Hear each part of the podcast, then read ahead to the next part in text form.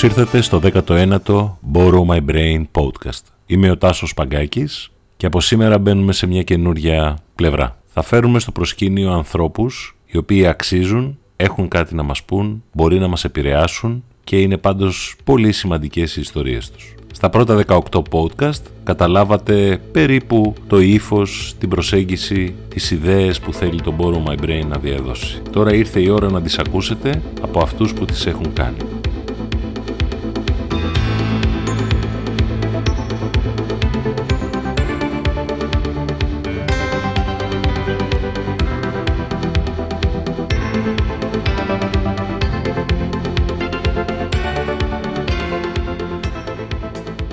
Έχω την τιμή και τη χαρά να μιλάω σήμερα με τον Αντώνη το Σαμοθράκη από τη μακρινή Τεχεράνη. Αντώνη, καλησπέρα και από ό,τι έμαθα και καλή πρωτοχρονιά.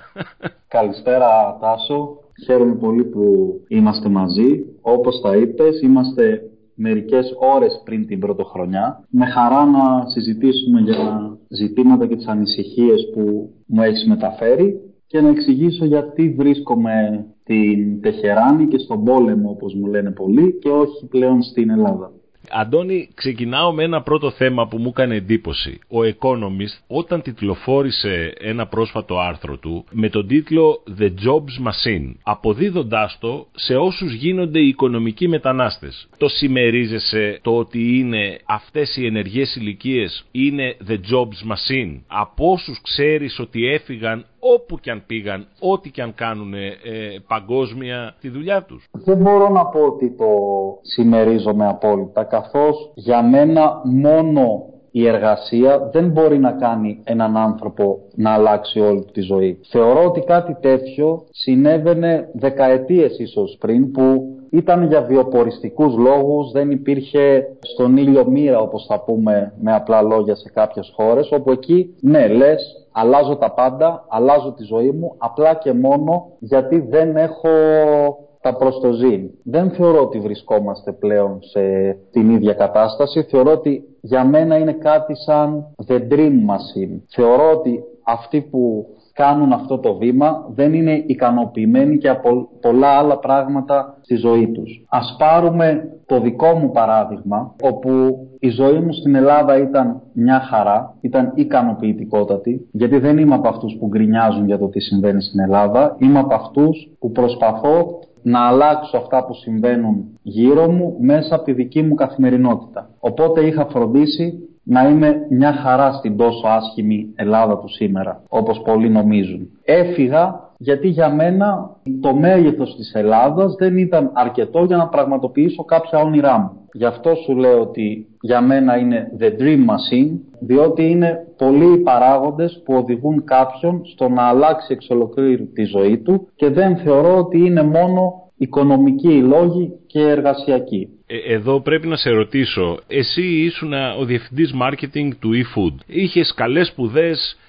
δούλεψες στη χρυσή ευκαιρία, προσπάθησες να χτίσεις μια δικιά σου προσπάθεια. Τι πήγες να κάνεις στην Τεχεράνη; Γιατί οι περισσότεροι, πρέπει να σου το πω, από αυτούς που είτε κάνω mentoring εθελοντικά, είτε συζητώ μαζί τους, αν τους πεις να φύγει το παιδί από το Α σημείο και να περπατήσει 5 λεπτά στο Β σημείο, ε, παθαίνουν ε, εγκεφαλικό επεισόδιο. Το λέω αυτό γιατί η γεωγραφική εγκύτητα καμιά φορά κρύβει και, και αντιστάσεις κουλτούρας, φόβους, τι πήγες να κάνεις στην Τεχεράνη; Λόγω του ότι είπες καλές σπουδές και τα λοιπά, να σου πω ότι δεν τελείωσα ποτέ τις σπουδές μου στον Τυρί. Ξεκίνησα, θα αναφέρουμε πιο κάτω γιατί δεν τον τελείωσα. Μια μικρή παρένθεση λοιπόν. Τι ήρθα να κάνω στην Τεχεράνη; Σαφώς, αν κάποιος μείνει μόνο στις ειδήσεις που υπάρχουν για το Ιράν στα παγκόσμια δίκτυα κτλ.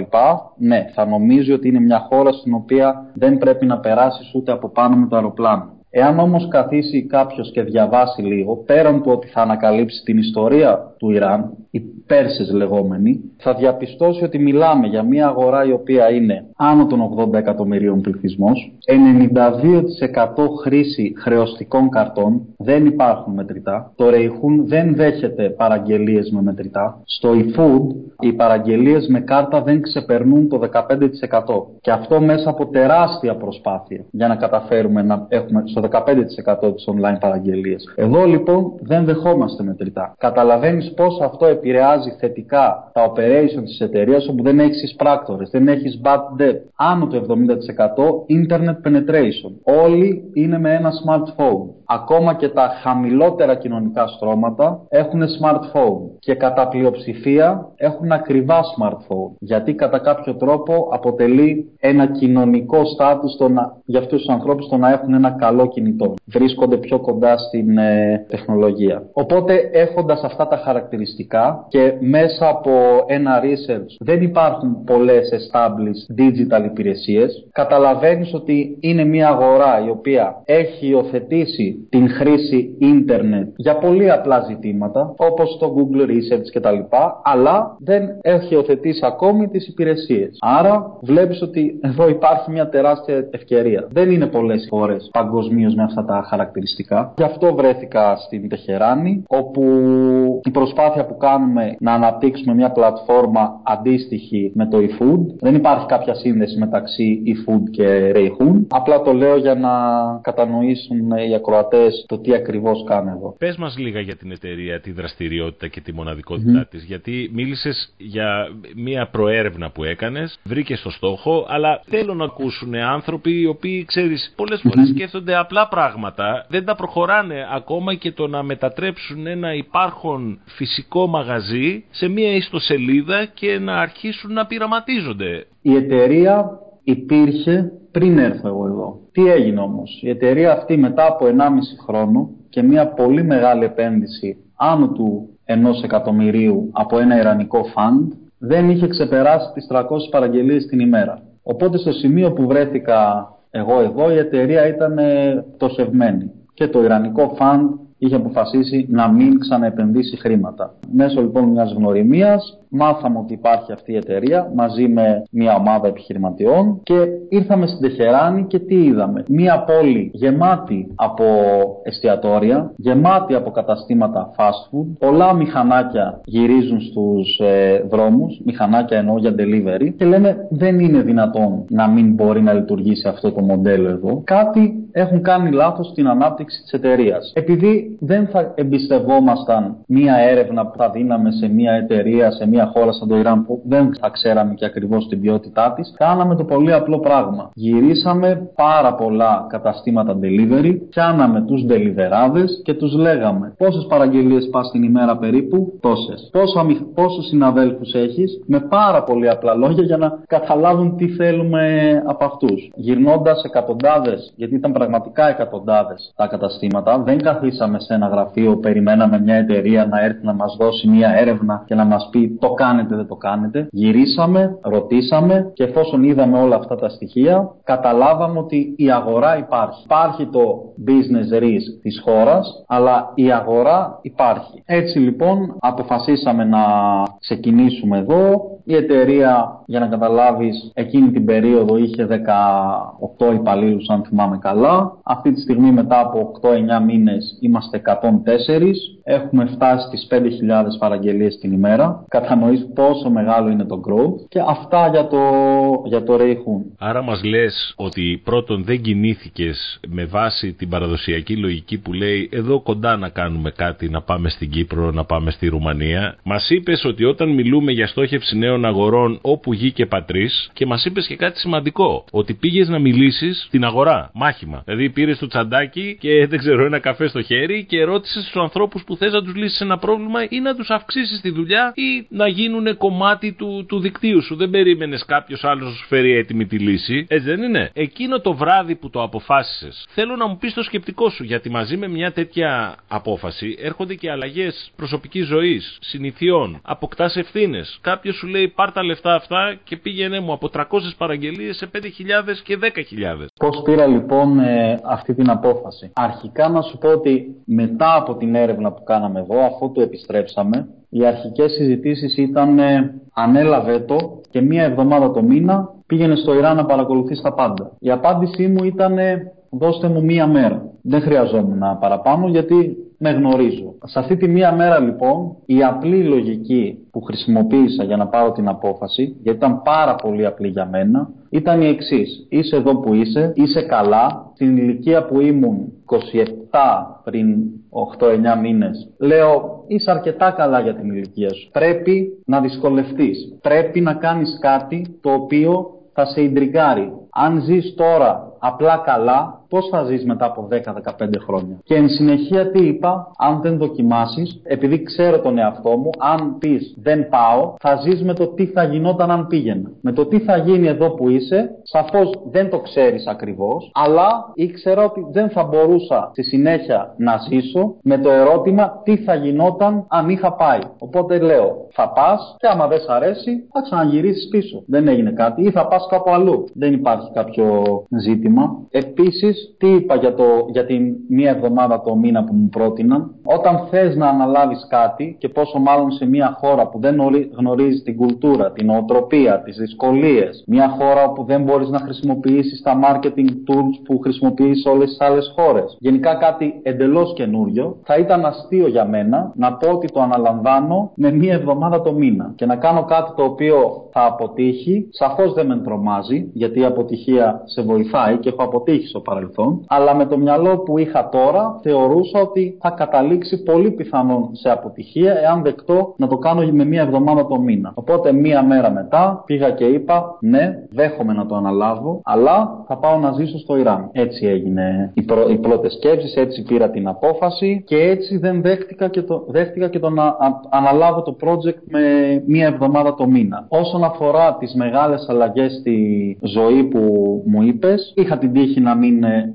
έχω οικογένεια σε αυτή την ηλικία, να μην είμαι παντρεμένος, να μην έχω παιδιά. Οπότε δεν ήταν για μένα κριτήριο το να πω Α, θα χάσω τους φίλους μου. Α, θα χάσω το Διονύση Χινά που μου αρέσει να τον βλέπω live. Όχι. Ξέρω τους στόχους μου, ξέρω τα όνειρά μου, ξέρω ότι θα πάω σε μια χώρα που υπάρχει και ποτοαπαγόρευση. Αλλά όταν γνωρίζεις καλά ποιοι είναι οι στόχοι και τα όνειρά σου, πρέπει να είσαι έτοιμος να, να τα εξυπηρετήσεις. Και για να τα εξυπηρετήσεις, πρέπει ίσως να κάνεις κάποιες θυσίες. Από σένα εξαρτάται λοιπόν το αν θα θυσιάσει κάποια πράγματα για να πετύχεις τους στόχους σου. Θέλω να επιμείνω λίγο, Αντώνη, γιατί σέβομαι απόλυτα αυτή τη λογική και τη θαυμάζω και σε θαυμάζω. Το, το λέω αλήθεια αυτό. Γιατί υπάρχουν πολλοί 27χρονοι οι οποίοι αμήχανοι απέναντι στις αλλαγές, στις ευκαιρίες που δεν, δεν ευθύνονται πάντα αυτοί. Είναι και ένα περιβάλλον εδώ που σε κρατάει πίσω θέλω λίγο να επιμείνω στο πώς ζεις, πώς εργάζεσαι, πώς βιώνεις πράγματα σε ένα διαφορετικό πολιτισμό. Γιατί άλλο η ικανότητα να οργανώσεις μια ομάδα, να την πας ε, μακριά, να τις βάλεις κανόνες, αλλά είναι ένας διαφορετικός πολιτισμός. Έτσι,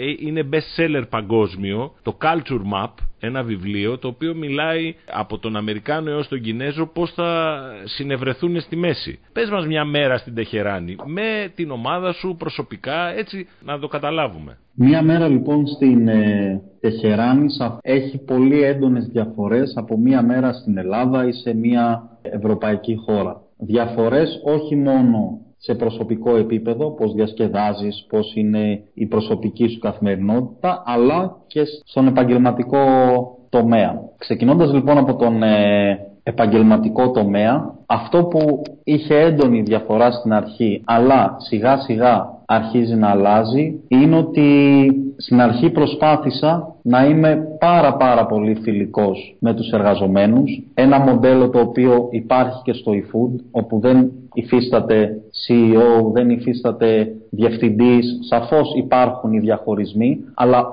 όλοι είναι ίσοι προς όλους. Αυτό λοιπόν το μοντέλο στην αρχή δεν λειτουργήσε αρκετά καλά. Είναι άνθρωποι οι οποίοι χρειάζεται να τους επιβάλλεις κάποια πράγματα για να μπορέσουν να λειτουργήσουν. Γιατί έτσι έχουν μάθει, μπορεί για μένα στην αρχή να ήταν κάτι το οποίο θεωρούσα άσχημο και δεν συνάδει με το χαρακτήρα μου, αλλά έπρεπε να το κάνω. Και όπως είπαμε, όταν θες να εξυπηρετήσεις κάποιους σκοπούς, κάποια πράγματα πρέπει να τα κάνεις. Είτε αν σ' αρέσουν, είτε όχι, μπορείς να τα κάνεις με λίγο διαφορετικό τρόπο, αλλά πρέπει να τα κάνεις. Οπότε αυτή ήταν η έντονη διαφορά στην αρχή όσον αφορά τα επαγγελματικά, όπου πλέον αυτό έχει αρχίσει και αλλάζει, γιατί και αυτοί οι άνθρωποι εφόσον είδαν αποτελέσματα στην εταιρεία, βλέπουν τον growth που υπάρχει, έχουν αρχίσει και προσαρμόζονται και τον, τον αέρα που τους δίνω σε κάποια πράγματα πλέον δεν τον. Ε, δεν μου έρχεται τη λέξη. Μεταλλεύονται. Σωστά. Δεν τον εκμεταλλεύονται. Εκτιμούν αυτήν την ελευθερία που έχουν και ξέρουν ότι αν καταπατήσουν την ελευθερία, εκεί θα υπάρξει το, η αντίστοιχη συμπεριφορά από μένα. Που η καταπάτηση της ελευθερίας για μένα δεν είναι βέβαια πρόβλημα που υπάρχει μόνο εδώ, υπάρχει και σε πολλά άλλα πράγματα και στην χώρα μας και σε άλλες ε, αγορές. Κάτι άλλο που είναι έντονο διαφορετικά εδώ είναι ότι δεν υπάρχει η εμπειρία στους ε, εργαζομένους να τρέχουν digital ε, εταιρείες. Γι' αυτό και ενώ στο αντίστοιχο level το eFood είχε γύρω στους 40-50 εργαζομένους αν θυμάμαι καλά, αυτή τη στιγμή είμαστε 104 εδώ. Το οποίο έχει να κάνει και με τον καταναλωτή. Ναι, μεν δεν υπάρχει εμπειρία στο ανθρώπινο δυναμικό, αλλά δεν υπάρχει και στον καταναλωτή. Όπως είπαμε, έχει μάθει να χρησιμοποιεί το ίντερνετ, αλλά όχι τις digital υπηρεσίες. Άρα δεν υπάρχει trust, άρα σε εμάς πώς μας επηρεάζει αυτό, χρειαζόμαστε πάρα πάρα πολύ προσωπικό για το Customer Care Department. Γιατί φανταστείτε ότι μετά από κάθε παραγγελία, άνω του 60% των ε, χρηστών παίρνει τηλέφωνο να δει αν είναι όλα ok. Όπου αυτό με τον χρόνο θα βελτιωθεί. Θα βελτιωθεί, ναι. Σε προσωπικό επίπεδο είσαι σε μια χώρα όπου στα 27 σου δεν υπάρχει ποτό έξω, δεν υπάρχει διασκέδαση. Η μόνη διασκέδαση είναι τα εστιατόρια, το φαγητό, Εκεί πέρα λοιπόν έχεις την επιλογή να κάτσεις σπίτι σου και να γκρινιάξεις, έχεις την επιλογή να γυρίσεις πίσω ή έχεις την επιλογή να ανακαλύψεις νέα πράγματα τα οποία θα σε κάνουν να μην σου λείπουν αυτά που είχες συνηθίσει και θα σου δώσουν το κίνητρο όχι απλά να ζεις εδώ λέγοντας: «Ok, έχω αποδεχτεί τον τρόπο ζωής και μπορώ να ζήσω», αλλά ζώντας ευχάριστα. Γιατί εγώ αυτή τη στιγμή εδώ δεν ζω απλά και μόνο για τη δουλειά μου. Ζω και περνάω πάρα πολύ καλά. Γιατί προσπάθησα να ανακαλύψω τρόπους για να περνάω καλά. Αυτό όμως, και δεν το λέω για να παινέψω τα, τα αυτιά μου, αυτό δεν γίνεται από μόνο του. Όπως και όλα τα άλλα πράγματα στη ζωή. Αυτό πρέπει να το κυνηγήσεις εσύ. Υπάρχουν και άλλοι foreigners στο Ιράν, όπου έχω συναναστραφεί μαζί τους και μπορώ να σου πω ότι οι περισσότεροι δεν την παλεύουν καθόλου εδώ πέρα. Αλλά δεν την παλεύουν γιατί δεν έχουν προσπαθήσει να ανακαλύψουν ποιος είναι ο τρόπος που μπορείς να περάσεις καλά εδώ πέρα. Και πίστεψέ με, μπορείς να περάσεις πάρα πάρα πολύ καλά. Γιατί πέραν του ότι υπάρχουν κάποια rules τα οποία δεν έχουμε συνηθίσει εμείς στον τρόπο με τον οποίο ζούμε, είναι τόσα πολλά τα υπόλοιπα πράγματα που μπορείς να κάνεις. Γι' αυτό και αν συζητήσεις με έναν Ιρανό ο οποίος έχει ταξιδέψει και έχει δει τι συμβαίνει και στις άλλες χώρες, θα σου πει δεν θέλω να φύγω από το Ιράν. Περνάω μια χαρά εδώ πέρα. Έχει δει τι, τι γίνεται στο εξωτερικό, ξέρει ότι δεν είναι κοσμογονικές οι διαφορές που υπάρχουν. Απλά μας φαίνονται περίεργες λόγω του ότι έχουμε συνηθίσει έναν τρόπο ζωής. Έτσι είναι τα πράγματα για μένα εδώ. Για να μην τα ωρεοποιώ και όλα, αν και είμαι λάτρης του να ωρεοποιώ ακόμα και τις άσχημες καταστάσεις, να ψάχνω τι όμορφο υπάρχει ακόμα και σε μια άσχημη κατάσταση. Τα προβλήματα πούμε, που έχεις εδώ στην καθημερινότητά σου είναι η αφόρητη κίνηση. Το σπίτι μου από το γραφείο είναι γύρω στα 11 χιλιόμετρα και πολλές φορές κάνω μια μισή ώρα. Το πρόβλημα, ένα άλλο πρόβλημα είναι ότι υπάρχει δυσκολία της γλώσσας ως ένα σημείο που προσπαθώ να τη μάθω σιγά σιγά χρειάζεται χρόνος, αλλά να κλείσω αυτό το σκέλος της ερώτησης, αν δεν έχεις να προσθέσεις κάτι άλλο. Όχι, με μιλάνε ότι... αραβικά καταρχήν, έτσι. Όχι, είναι, μιλά... όχι, είναι ιρανικά. Είναι ξεχωριστή γλώσσα, περσικά ή φαρσί λέγονται, ομιλείται σε άλλες δύο χώρες, είναι δική τους γλώσσα, μοιάζει σε κάποια πράγματα με τα αραβικά, αλλά είναι δική τους ε, η γλώσσα. Αυτό είναι ουσιαστικά κάτι που ήθελα να, να σου πω πιο κάτω, αλλά για κάποιο λόγο ταιριάζει και σε αυτή την ε, ερώτηση. Τι θα συμβούλευες, ποια είναι η πρώτη ατάκα συμβουλή που λες σε νέα παιδιά που σκέφτονται να επιχειρήσουν; Α, μπράβο, ναι. Οι δύο βασικές λοιπόν ατάκες που πρώτα λέω σε μένα κάθε μέρα και όχι στους άλλους είναι δεν υπάρχουν προβλήματα, μόνο λύσεις και δύο Δεν υπάρχει παράδεισος, δημιούργησε το δικό σου με τα δεδομένα που υπάρχουν γύρω σου. Αυτά τα δύο λοιπόν προσπαθώ να ακολουθώ κάθε μέρα σε επαγγελματικό και σε προσωπικό επίπεδο. Γιατί σε μεγάλο βαθμό οι επιχειρήσεις και γενικότερα το business δεν έχει μεγάλη διαφορά από τι συμβαίνει στη, στη ζωή σου. Γιατί και η επιχείρηση είναι ένα κομμάτι της ζωής και της κοινωνίας. Τώρα στην ουσία ε, με κάνεις να σκέφτομαι ότι εδώ στην Ελλάδα αγοράζουμε βιωματικά σεμινάρια για να μας πούνε ε, σκέψου θετικά και απελευθέρωσε τον ηγέτη μέσα σου ε, που έχει καταλήξει λίγο ένα hype μπουρδα ε, γιατί ε, δεν αποφασίζουμε να, να κάνουμε δικές μας αλλαγές. Έτσι. Εκεί είναι όλο το μυστικό. Καμιά φορά με ρωτάνε γιατί καθυστερεί ο ψηφιακός μετασχηματισμός των επιχειρήσεων και ρωτάω ο ποιος. Α μιλήσουμε πρώτα για το, για το μετασχηματισμό. Ξέρεις, αυτό που λες ότι έχεις εσύ τώρα περισσότερο κόσμο για να εξυπηρετεί τις απορίες του πελάτη που εδώ έχει εκχωρηθεί σε ένα call center ή ένας θεός ξέρει πού. Αλλά στην πραγματικότητα όλη αυτή η περιγραφή που κάνεις δείχνει ότι είναι πάνω μας. Ψυχολογικά, οικονομικά, σαν στάση ζωής, σαν συνεργασία, σαν επιλογή καριέρας, ο, οτιδήποτε. Ήθελα όμως να σε ρωτήσω το εξής. Εσύ τώρα έρχεσαι σε επαφή με αρκετούς ξένους ανθρώπους. Είτε για να πιεις ένα καφέ που λες στο ξενοδοχείο, είτε γιατί είναι ένας Άγγλος που τον έστειλε η εταιρεία του εκεί, γνωρίζεσαι, περνάς το βράδυ σου κτλ. Έχεις γνωρίσει έμπειρους τεχνικούς και εργαζομένους το e-food. Έχεις γνωρίσει ε, παιδιά στον τυρί που ήσασταν μαζί ασχέτως ποιος πήγε πού, τι έκανε κτλ. κτλ. Πού πιστεύεις ότι ένας Έλληνας χάνει και πού προηγείται, πού έχει το πλεονέκτημα; Εννοείται ότι το πρώτο πράγμα που θα σου έλεγα για το πού υστερεί ο, ο Έλληνας είναι η γκρίνια. Όποιος έχει συνεργαστεί με Έλληνες και με ανθρώπους από οποιαδήποτε άλλη χώρα του κόσμου, θεωρώ ότι το πρώτο πράγμα που θα παρατηρήσει είναι η έντονη γκρίνια. Η δυνατότητα της ανακάλυψης προβλημάτων ακόμα και όταν δεν υπάρχουν. Και στη συνέχεια αυτό μεταφράζεται σε γκρίνια. Αυτό για μένα είναι το νούμερο ένα πρόβλημα του Έλληνα. Από εκεί και πέρα ο Έλληνας δεν υστερεί για κανένα λόγο σε γνώση, δεν υστερεί για κανένα λόγο σε δημιουργικότητα. Γι' αυτό λοιπόν όταν ένας Έλληνας ξεφύγει μέσα από το περιβάλλον της γκρίνιας που υπάρχει γύρω του, θεωρώ ότι λειτουργεί και πολύ καλύτερα. Γι' αυτό, για μέ, γι αυτό λέμε όλοι, α, ο Έλληνας πρέπει να πάει στο, στο εξωτερικό για να πετύχει. Για να ανθίσει όπως έλεγες και στην ε, ομιλία σου στο TEDx, ότι πρέπει να ανθίσουμε. Οπότε για μένα δεν είναι ότι ο Έλληνας υστερεί σαν μονάδα. Ο Έλληνας υστερεί σαν ομάδα και όχι σαν μονάδα και αυτό είναι που τον δυσκολεύει να μεγαλουργήσει όταν βρίσκεται στην Ελλάδα. Αλλά όπως είπα δεν υστερούμε σχεδόν σε τίποτα σε επίπεδο γνώσεων, δημιουργικότητας κτλ.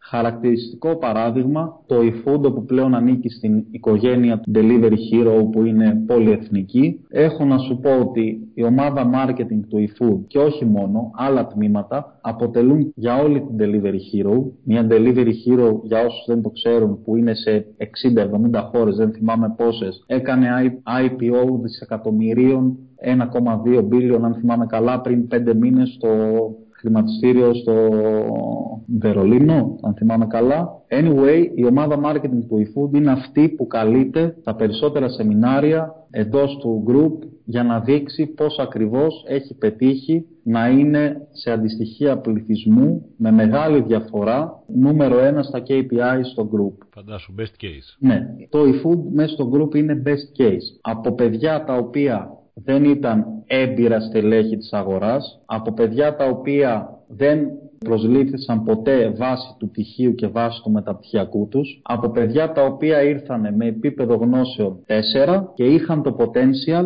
να φτάσουν το 10 και να γίνουν best case στο group. Από τέτοια παιδιά φτιάχτηκε το eFood και γι' αυτό θεωρώ ότι πέτυχε κιόλας. Κοίταξε, εδώ υπάρχει και ένα σημαντικό θέμα, έτσι, μην το ξεχνάμε. Αυτή η παράτα της εμπειρίας δεν σημαίνει τίποτα. Όλα τα κρίνουν το context, το project, οι στόχοι που έχεις και οι άνθρωποι που έχεις γύρω σου. Ο, ο τρομερά λοιπόν έμπειρος μπορεί να αποτύχει και να καταστρέψει εταιρείες, μάρκες, καριέρες τώρα. Είναι ένα θέμα που απλώς τώρα αποκαλύφθηκε γιατί μείναμε μόνο κόκαλο και πέτσα, χωρίς πολλά φράγκα. Ε, καταλαβαίνεις πώς το λέω.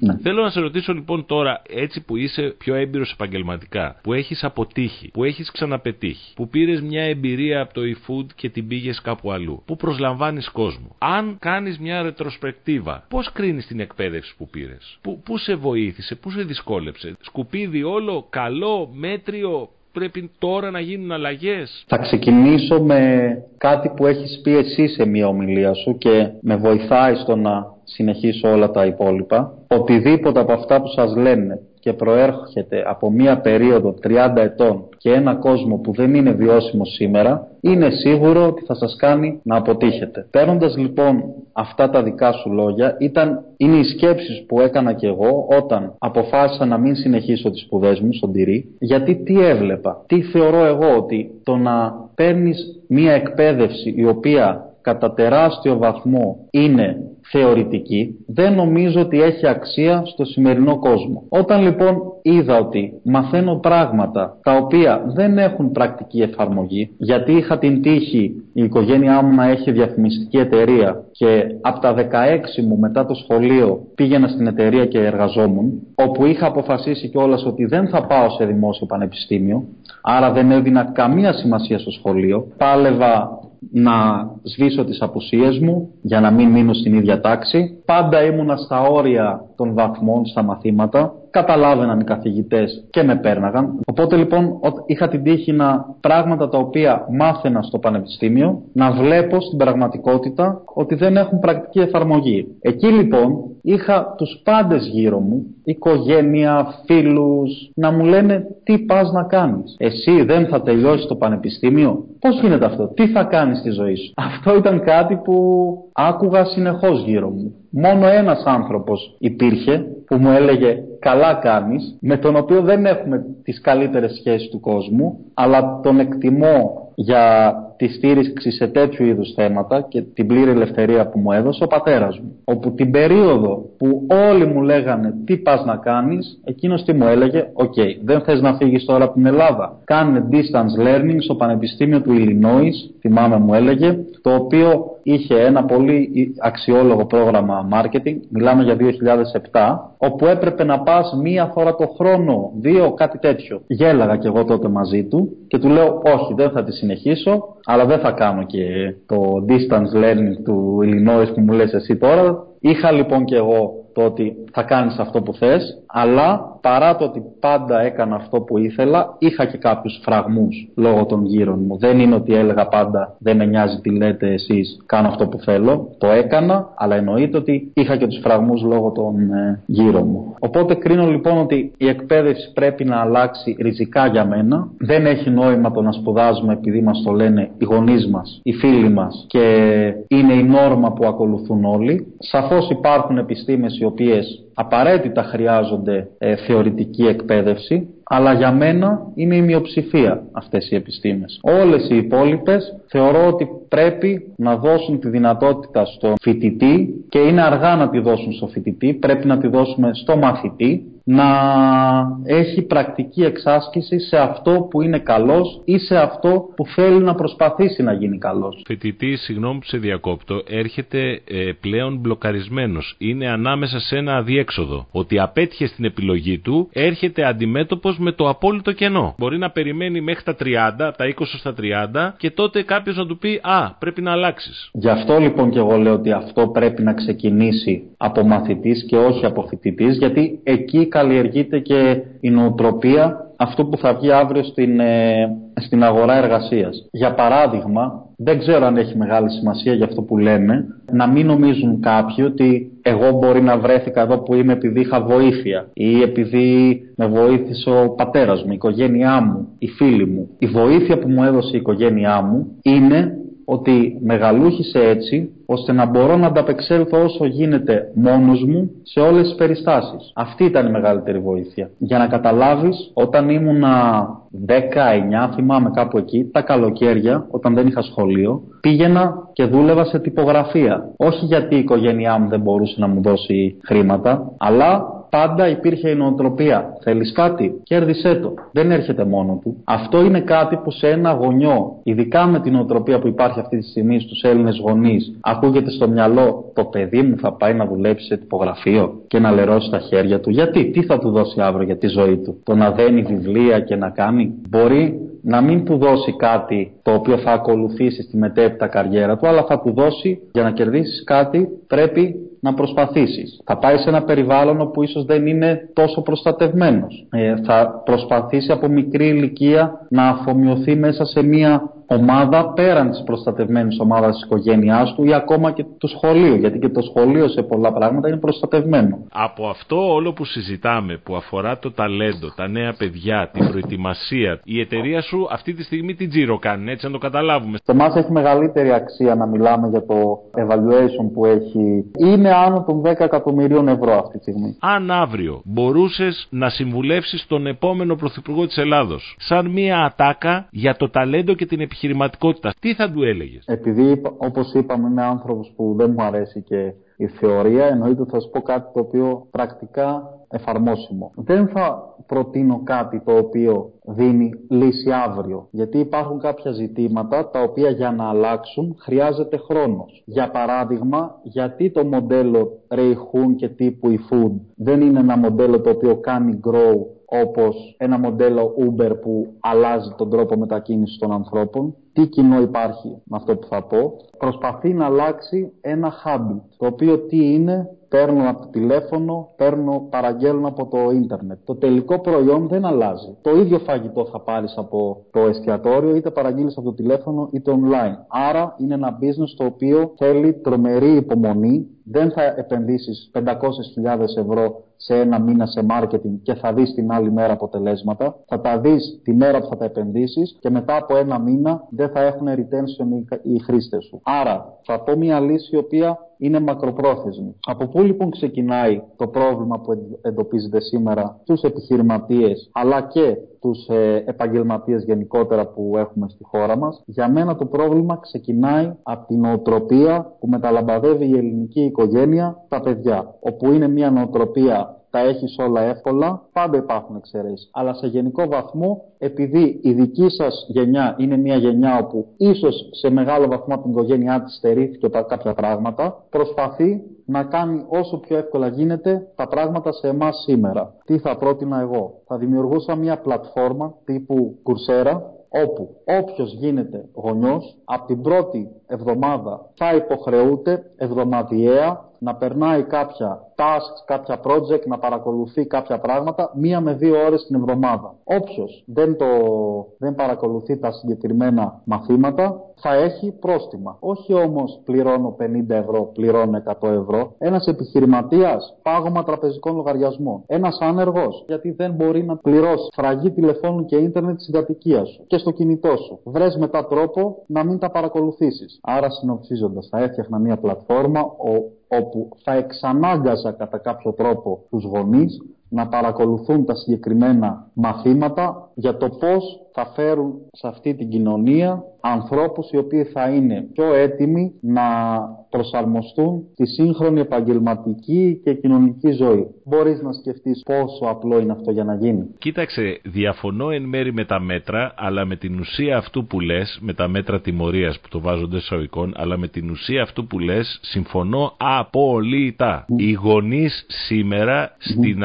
αγαπημένη τους προσπάθεια να προστατεύσουν το παιδί, δεν ξέρω ούτε τον εαυτό μου, δεν το ιντριγκάρουν, δεν το πιέζουν για να είναι έτοιμος πολίτης σε ένα κόσμο που είναι πιο δύσκολος. Να σου κάνω κι εγώ μια ερώτηση. Ναι. Τα μέτρα, γιατί λες όχι; Θα σου πω γιατί. Δεν έχω λύση απάντηση. Σήμερα μετά από τρία παιδιά έχω μέσα μου κάτι το οποίο είναι σκληρό και απάνθρωπο. Δηλαδή πιστεύω ότι είναι λάθος να γίνεσαι γονιός αν δεν θέλεις. Α, αν δεν είσαι έτοιμος να πεις ότι πάω πίσω, ακούω, συντροφεύω απλά το παιδί. Ε, μου πήρε και μένα χρόνια να το καταλάβω. Θέλουν το παιδί να γίνει ολόιδιο με αυτούς. Απλώς μου ίσως ήσουν πολύ επιθετικός και λίγο όπου με, με, με στρίμωξες. Πες μου κάτι ρε εσύ, ε, Αντώνη. Ένας άνθρωπος που φεύγει από την ασφάλεια, την όποια ασφάλεια, που πάει, κερδίζει, δημιουργεί καινούργια πράγματα. Τι θα έλεγες ότι είναι το επόμενο όνειρο σταθμός; Πραγματικά αυθόρμητα σε, σε ρωτάω. Πρώτα απ' όλα να σου πω ότι το όνειρο πάνω στο οποίο δουλεύω καθημερινά και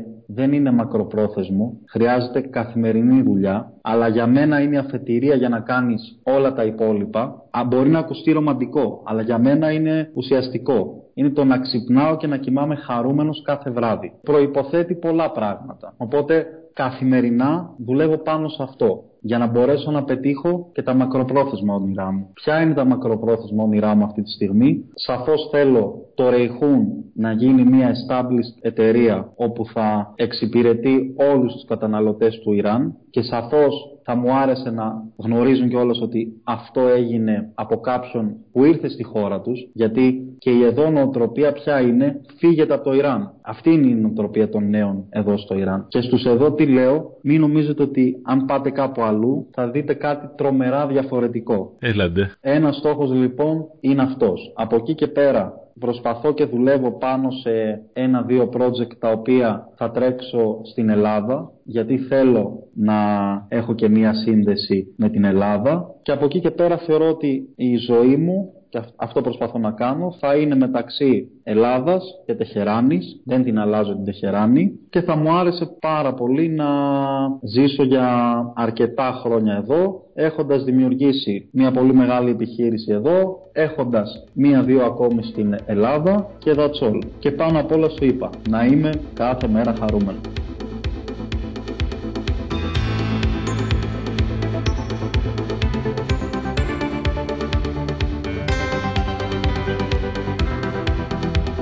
Εδώ φίλες και φίλοι, θέλω να σας μεταφέρω μια offline συζήτηση στα σκαμπανεβάσματα του Skype που κάναμε με τον Αντώνη για τη startup σκηνή που είναι χρήσιμο να την ακούσουν τα νεότερα παιδιά. Πώς άρχισα να ασχολούμαι με όλο αυτό που λέγεται startup, digital κτλ.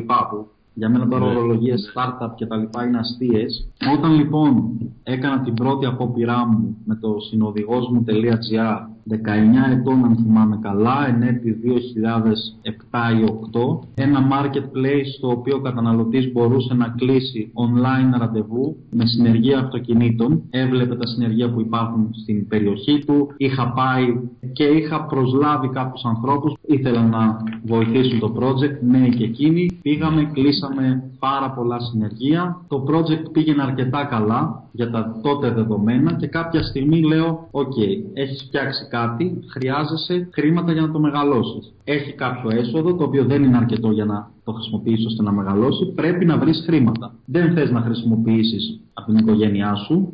Τι κάνεις, προσπαθείς να βρεις άλλες λύσεις. Τότε δεν ήμασταν στο σήμερα όπου υπήρχαν 100.000 angel investors, 100 funds.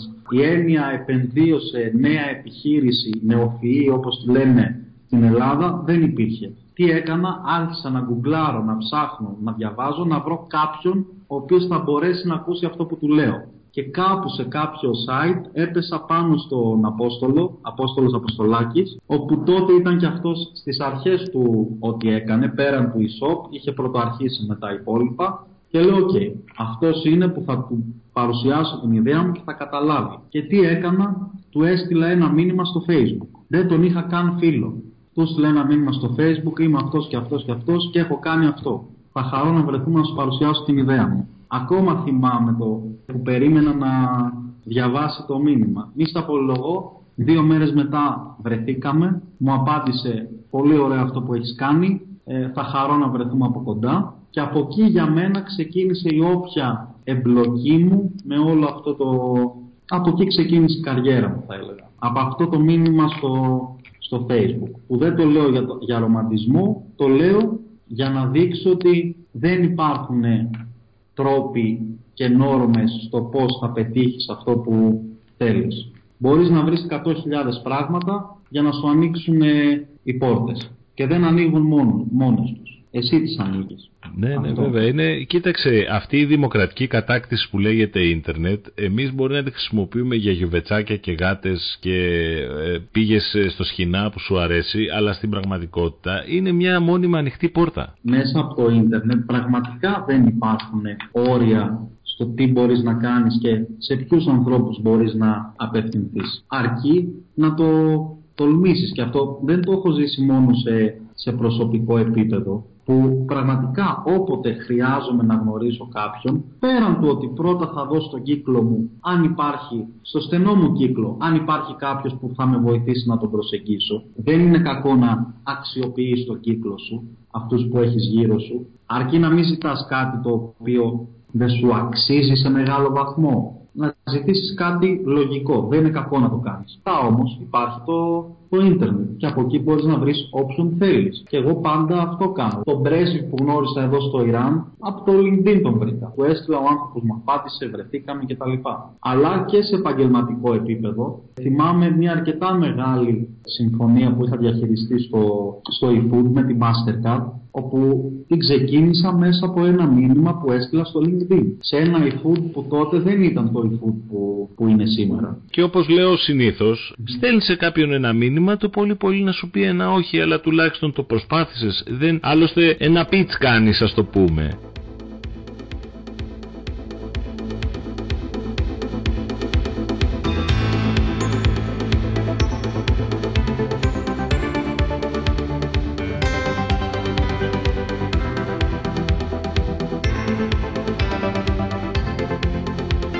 δεν υπάρχει ε, καλύτερος τρόπος από τη σημερινή, έτσι, δεν τη λέω συζήτηση, σε ακούω εντυπωσιασμένος, πραγματικά. Θα σου πω γιατί, δεν, δεν, δεν χαϊδεύω αυτιά. Γιατί ε, αν κάποιος σε ακούσει και αποκωδικοποιήσει ό,τι είπες, έχει πάρει απαντήσεις ε, σε 18 podcast και 40 blog post και 50 διαλέξεις φτάνει να το φέρει αναλογικά στα δικά του μέτρα ή τους δικούς του προβληματισμούς. Θέλω να σε ευχαριστήσω γιατί αυτές οι θετικές αξίες του μαχητή, του ανθρώπου που αλλάζει, που δεν κολώνει, που ψάχνει και ψάχνεται και συνεχώς δημιουργεί είναι νομίζω η ρετσέτα που χρειαζόμαστε. Σε ευχαριστώ πολύ για τα καλά σου λόγια και Αλήθεια. το πιστεύω την αλήθεια αυτά που λες και επειδή και εγώ δεν λέω λόγια τα οποία δεν πιστεύω. Εγώ πραγματικά θέλω να σε ευχαριστήσω γιατί ξέρω ότι είναι κάτι το οποίο εγώ ο ίδιος δεν θα μπορούσα να κάνω. Δεν είναι κακό να λες τι δεν μπορείς να κάνεις. Δεν θα μπορούσα να μπω στη διαδικασία που είσαι εσύ να κάνω κάτι για να προσπαθήσω να αλλάξω τους νέους μη έχοντας κάποιο έσοδο από αυτό. Οπότε σε ευχαριστώ πολύ που πρώτον ξεκινάς το πρώτο podcast σου με εμένα και σε ευχαριστώ γενικότερα που αποφασίζεις να διαθέσεις χρόνο από την καθημερινότητά σου χωρίς κάποια οικονομική ωφέλεια για να αλλάξεις τα μυαλά κάποιων ανθρώπων.